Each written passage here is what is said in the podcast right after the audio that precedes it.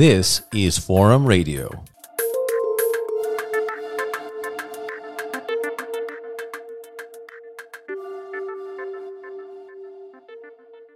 Welcome to Forum Radio.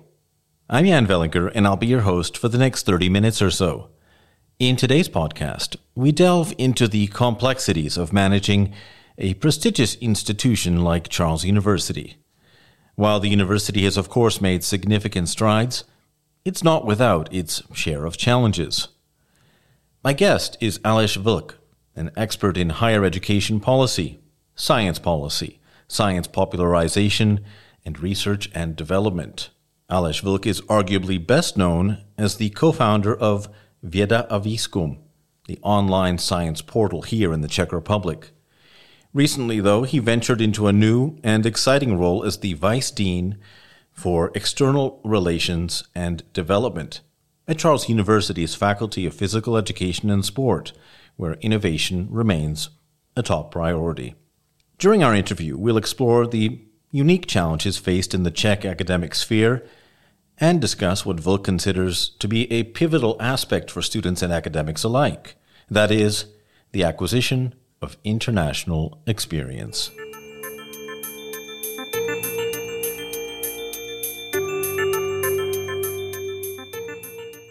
I read that um, at university you studied sociology and law, and I wanted to ask you first how this dovetailed or led to your interest in science, popularization, and public uh, funding and policy. It would be a long story. Just uh, you said correctly that I studied sociology. I also studied law. I, I finished sociology and I um, didn't finish law. I just studied it. I liked it very much. And after that, because uh, I realized when studying sociology, that's not really the discipline I would like to be in. So I tried to escape somewhere, and by accident, I got a scholarship in the Netherlands and I was uh, able to spend one year at the Center for Higher Education Policy Studies in Twente. And that was where I got across higher education policy as a combination of, let's say, public policy, law, and sociology. So I finally found myself. I did my PhD in the higher education policy studies in the Netherlands. And then I got bored a bit with that topic. And from that, I realized that it's very close to science policy and from higher education policy, there is a shortcut into science policy and science popularization. So it really went slowly to that end. We're always hearing about how important it is to study abroad to get that experience. If it provided this perspective, I guess I want to ask was there any kind of specific Dutch angle to uh, you know the approach to handling these topics? Absolutely, and uh, just to go into the first part of your question, I think that uh, to be somewhere abroad to work or study it, it's essential especially for people from czechia from many small countries like like ours because this is the only way you can see that something could be done in a different way or or in a similar way somewhere else. And i think only abroad you can actually learn you can compare. So may, maybe we will go into that you know later. I was in the US, which was a great experience to be at the United States, the way to see actually how uh, lectures could be done. And still, 30 years afterwards, I can say that we haven't achieved this level. And second, what I like about the Netherlands, it's a planning society. It's about a lot about strategies, about discussion, and they are really planning in, in advance. So what I like the most is the strategic approach. And when I started doing my PhD, the, my supervisor, she told me, PhD, it's not about how clever you are. That's about planning and discipline. We plan it and you do it. and I have to say, when looking at some people who actually are bright and fantastic, but haven't finished their PhD, that's really about planning and discipline at least you know 80% of that mm-hmm, mm-hmm. my university days are quite far behind me now but you struck a chord when you mentioned that this experience in the US was so important and I still remember a class to this day which was like an early television course in Anthropology 101, where we met with the professor a total of three times, and the rest was from a studio with specific guests on specific problems, and they paired it with a very high quality documentary series. And I still look back at that course, even primitive by today's standards, when we have all kinds of broadcasts and and online, because it got to the essential and it showed that we didn't have to always be sitting in a classroom. There are these moments where everything comes to a head and you say, wow, I learned more there than almost anywhere else. Absolutely, that's what I like. Uh, really, that we were discussing in the classes together. There were no tables; you, you just have the chair, so you can actually form it in the classroom, which I like the most. Now, 30 years afterwards, I go to Ostrava to the new campus, and they told me, "Oh, this is the modern style," and I said, "That's what we had in the U.S. 30 years ago. This is not not a modern style. This is normal in in you know any college or university in the U.S." And the second thing which I enjoyed as well, even though people were laughing, and when I came back from the US and asked for some, you know, credits for my classes, they say, "Oh, the US, they are worse. This is like the secondary school. They, there's no quality. You know, proud of their super, super quality teaching." But um, what they did in the US, they were these obligatory subjects like uh, English composition, fundamentals of communication. And everybody had to go through these subjects how to deal with the text, how to deal with uh, some sources, how to write an essay, how to present, and all these things during the first two semesters. And I think this is very important. We don't do it here at most of the faculties, and I think it would be very nice idea, you know, to get people on the right track during the first year because presentation skills are very important and writing skills are still very important. So, so that that's what I like as well. And the other thing that comes to mind public speaking, of course, getting used to presenting an argument, presenting ideas. It used to be part and parcel, the art of the debate, for example. I take it that at different high schools here, which are on, say, generally on a, quite a high level, that uh, the standards will vary and that uh, students may come less or more prepared to university, and that that is something that uh, could still be kind of ironed out from what you're saying. Absolutely. Uh, when now I have experience from two faculties, from faculty where I'm now being as a vice dean at the faculty of physical education and sport, and also I've been teaching for a long time in the faculty of social sciences, and I try to do my lectures very similar way like I do training or workshop or things what I've seen in the Netherlands and the US. So I really I do not lecture basically. I put them into teams and they have to present every class. They have to really elaborate, do the homework during uh, the week as well. And then I invite guests to the last uh, session and those people have to present in front of the guests, not only from school, but different people from different organizations. For example, science policy. So I invite people from from uh, you know Science Foundation, from Technological Agency, Czech Invest, as well.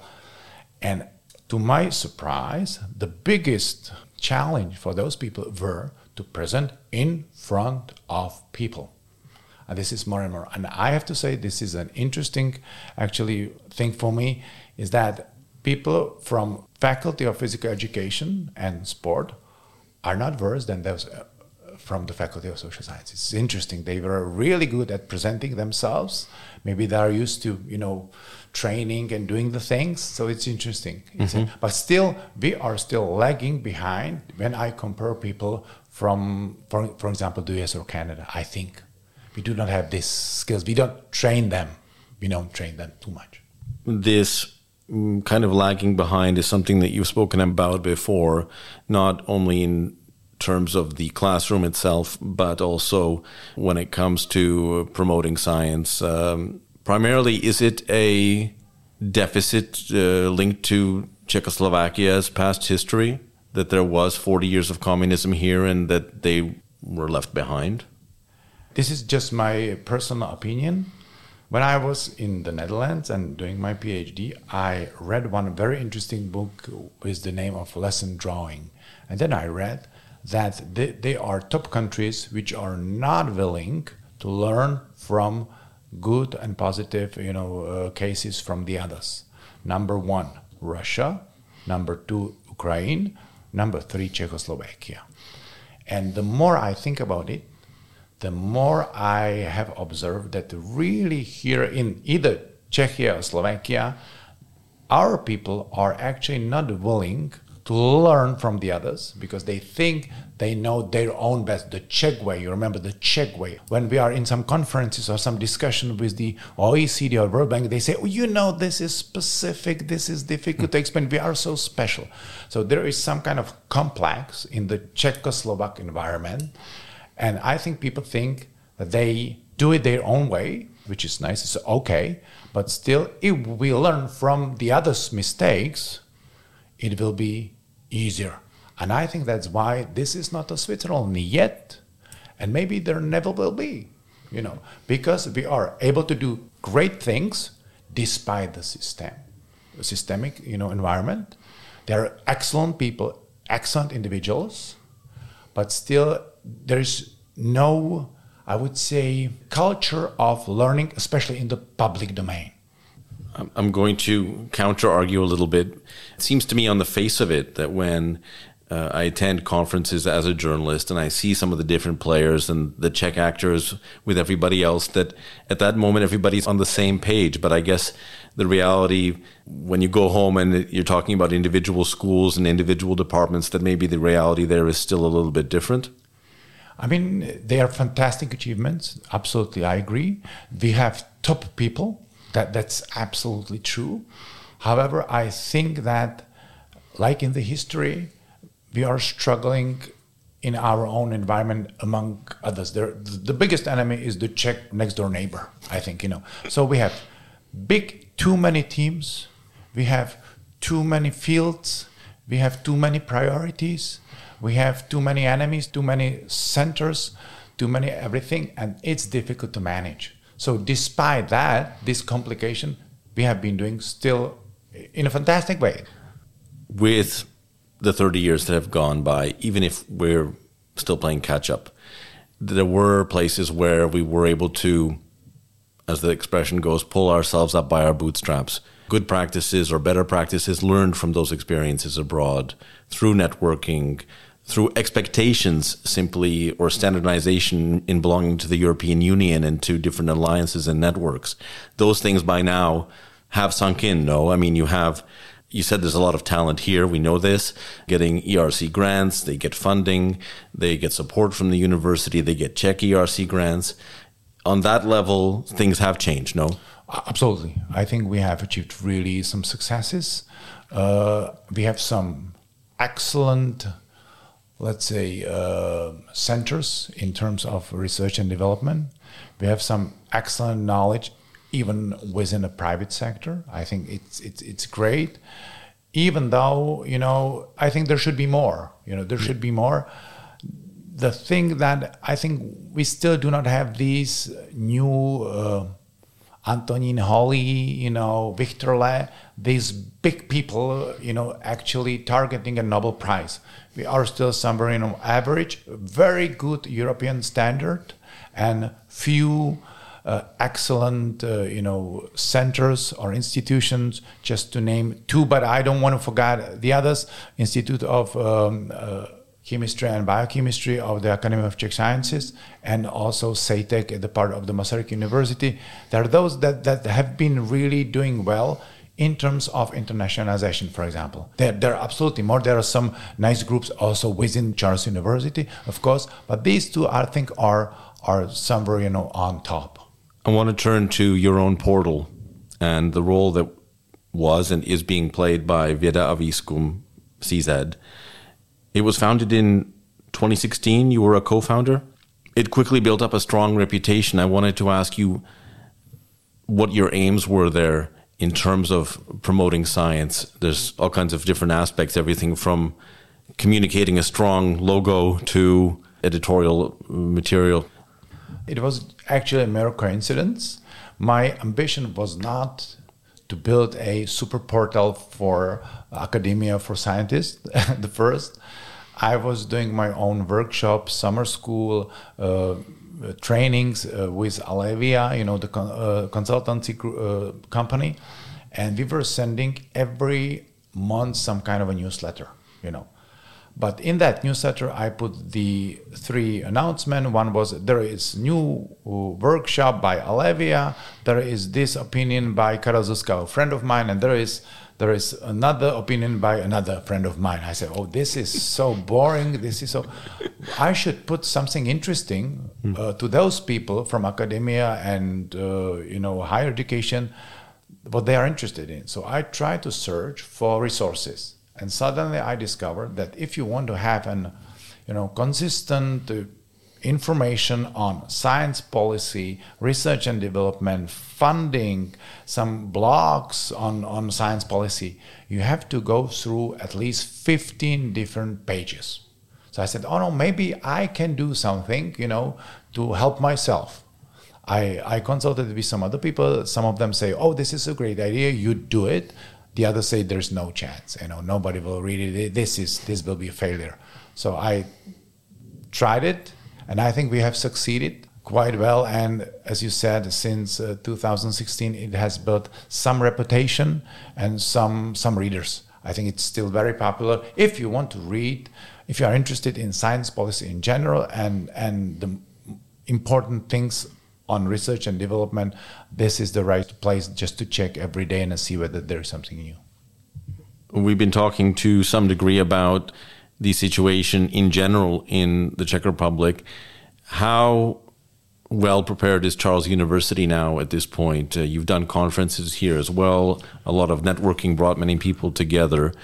Uh, where do you think the university stands? I think that absolutely the Charles University is a uh, phenomenon within the Czech higher education, with no doubts. Absolutely, it's the oldest university. It's still the biggest university.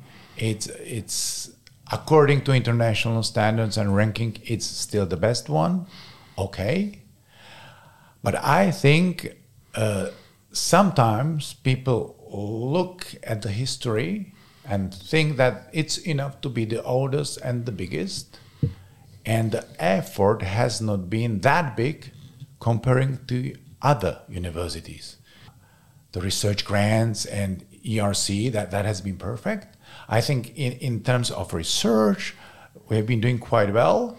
In terms of looking for students and the teaching role, it, it has some still potential to, to be improved. And at the same time, uh, and this is, I think, the most important thing, which is, has not been that much discussed in public, is that all these other universities, they after 1998, they try to centralize a bit including information system, accounting system, you know, internal things, still Charles University is rather a confederation of faculties. They are so proud of their independence. I remember from the Academic Senate from 1994 how they were shouting at each other that they, the only thing in common, they have this Charles and that's it. And it probably prevails till today. And these 30 years after 1990 or 20 years 1998 has not been used to centralize in a good sense certain things that would make you more effective. You know if you share it costs less. You don't have to fight afterwards. There is still you know a long way to go. And so instead of concentrating on research and teaching many people at the top at the management have to concentrate on this support stuff. And it takes your time which you would need for some other things. So i think there is time now for the charles university really to catch up not in research and teaching but in that administrative support. And it's a big task in, in ahead of the charles university. Mm-hmm. that's interesting because i'm sure that these sort of new communication strategies that are being applied as well as uh, the promotional logo fit into that, correct? Absolutely, absolutely. I think that, that that's an indispensable step, you know, towards some unity to really make the Charles University community to work.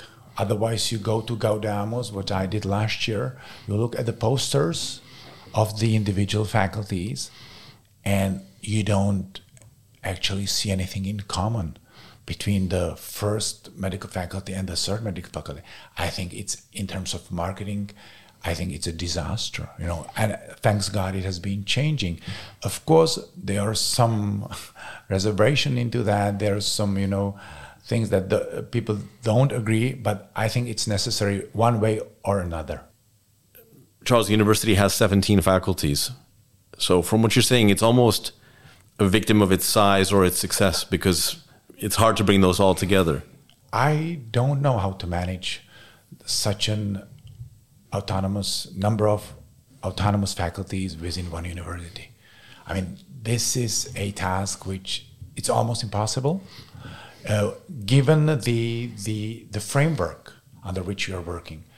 So it really needs a lot of uh, politics.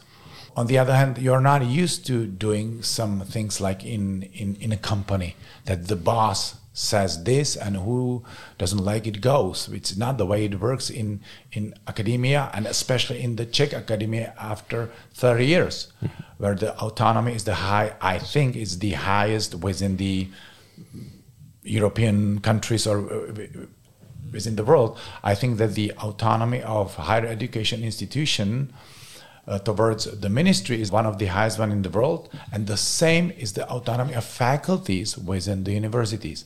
To manage this is the as one of the biggest tasks of management at all. So you know, and it's difficult. I, even the God himself or herself would have a problem managing such an entity. To come back to Věda a Výzkum, I read that you sold your stake in, in it did you feel it was otherwise time to move on? Uh, absolutely. It was just uh, the time came in the right uh, right spot. In that time, I was thinking what I should do myself. You know, whether to concentrate only on on the Věda Výzkum or to go into consultancy more or to join something else. And there was an offer from the faculty of physical education and sport to be a vice dean. So I decided, okay, it's time to start something new. I turned 50. So I will start something completely new with new experience. And Věda Výzkum was one of the project of mine that was actually ready to go. And I know it would do well without me because it was already ready to go actually independent. How much of a sea change was it, if at all, because you already had experience at uh, the Faculty of uh, Social Sciences, coming to the Faculty of uh, Physical Education and Sport? It, it is a great experience. I enjoyed it very much, but it's not easy. It's not easy for me from one perspective that what I have been doing so far, it has depended on myself. You know, it was my success, my failure. I was either myself or in a very small team which I could manage now you are a part of a much bigger institution, 200 employees, 2,000 students, and you cannot just you know manage it yourself. You are dependent on the others. So for me, this is a completely new experience. That even if I want something so badly, it doesn't go or doesn't work. You know, so I have to learn also the situation because then you might end up after one week say, "Oh, it's not possible." No, it's possible, but you have, you do it in a different way. So this is the one thing I wanted to say, and the second one, actually. Uh, I have been going around higher education since I was, you know, 18. I was interested in the area, and I thought I would know something. And I can tell you that before you go into institution, and especially at the faculty level, the rectorate, it's, it's a different, you know, playing field if you go to the faculty where really it, it everything goes on on the faculty level, then you learn what's higher education, what's teaching, what's research, what's administration, and I'm enjoying learning that. It's not always an easy process, but now I think that what has been missing in my portfolio because I haven't had a direct experience from inside. So now I have been a true insider, and I'm learning a lot. does it mean you delegate more? Does it do you gradually learn to become more comfortable that changes take certain paths or maybe a certain amount of time? we do not have so many people. That's the first. I, I realized that especially this faculty is understaffed, which which is a which is a, a big challenge. It's not a problem. It's a, it's a challenge, and uh, so delegation is not really the thing I would be able to do now. However, what I'm trying to learn is really to make priorities. So imagine that even I think two months ago we sat down with the management of the faculty and saying what are we not going to do? Which is the most important question. We don't have resources, not only financial, but especially human resources.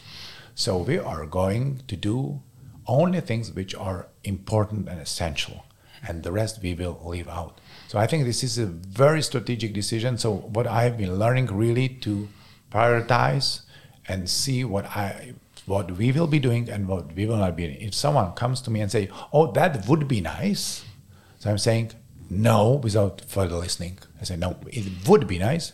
Doesn't matter that time. Goodbye."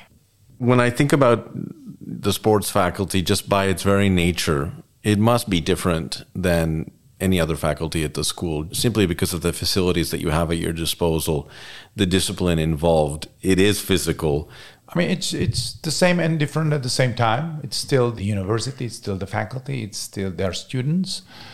However, there's a lot of physical activities around, which I think makes it uh, very special and great. You know, you can you can feel it there. Uh, yet, uh, at the very beginning, we talk to students at the in the first course, which we have even before they start their semester, and we tell them okay you think you you're looking forward into you know sporting events. You want to do sports please do not forget this is a this is a education facility. So you have to suffer through learning or studying you know and then you can enjoy also the the, the, the physical things you know. Because some people think oh this is a sports school so i will sport myself through the education, which is not really true. You have a lot of these. I don't want to say boring, but you know, obligatory things which you have to listen, read, and and memorize. That that's it. So it's a, I think it's a unique combination of really these physical activities and and learning. Aleš Vlk, it's been a pleasure. Thank you for coming in to the uh, studio for this opportunity. Uh, thank you very much as well.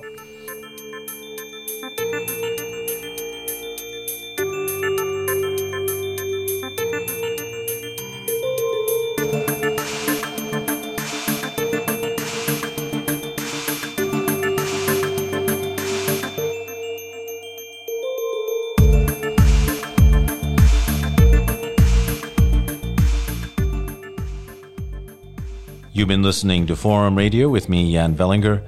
Once again, my thanks to Aleš Vlk, the Vice Dean for External Relations and Development here at the Faculty of Physical Education and Sport at Charles University.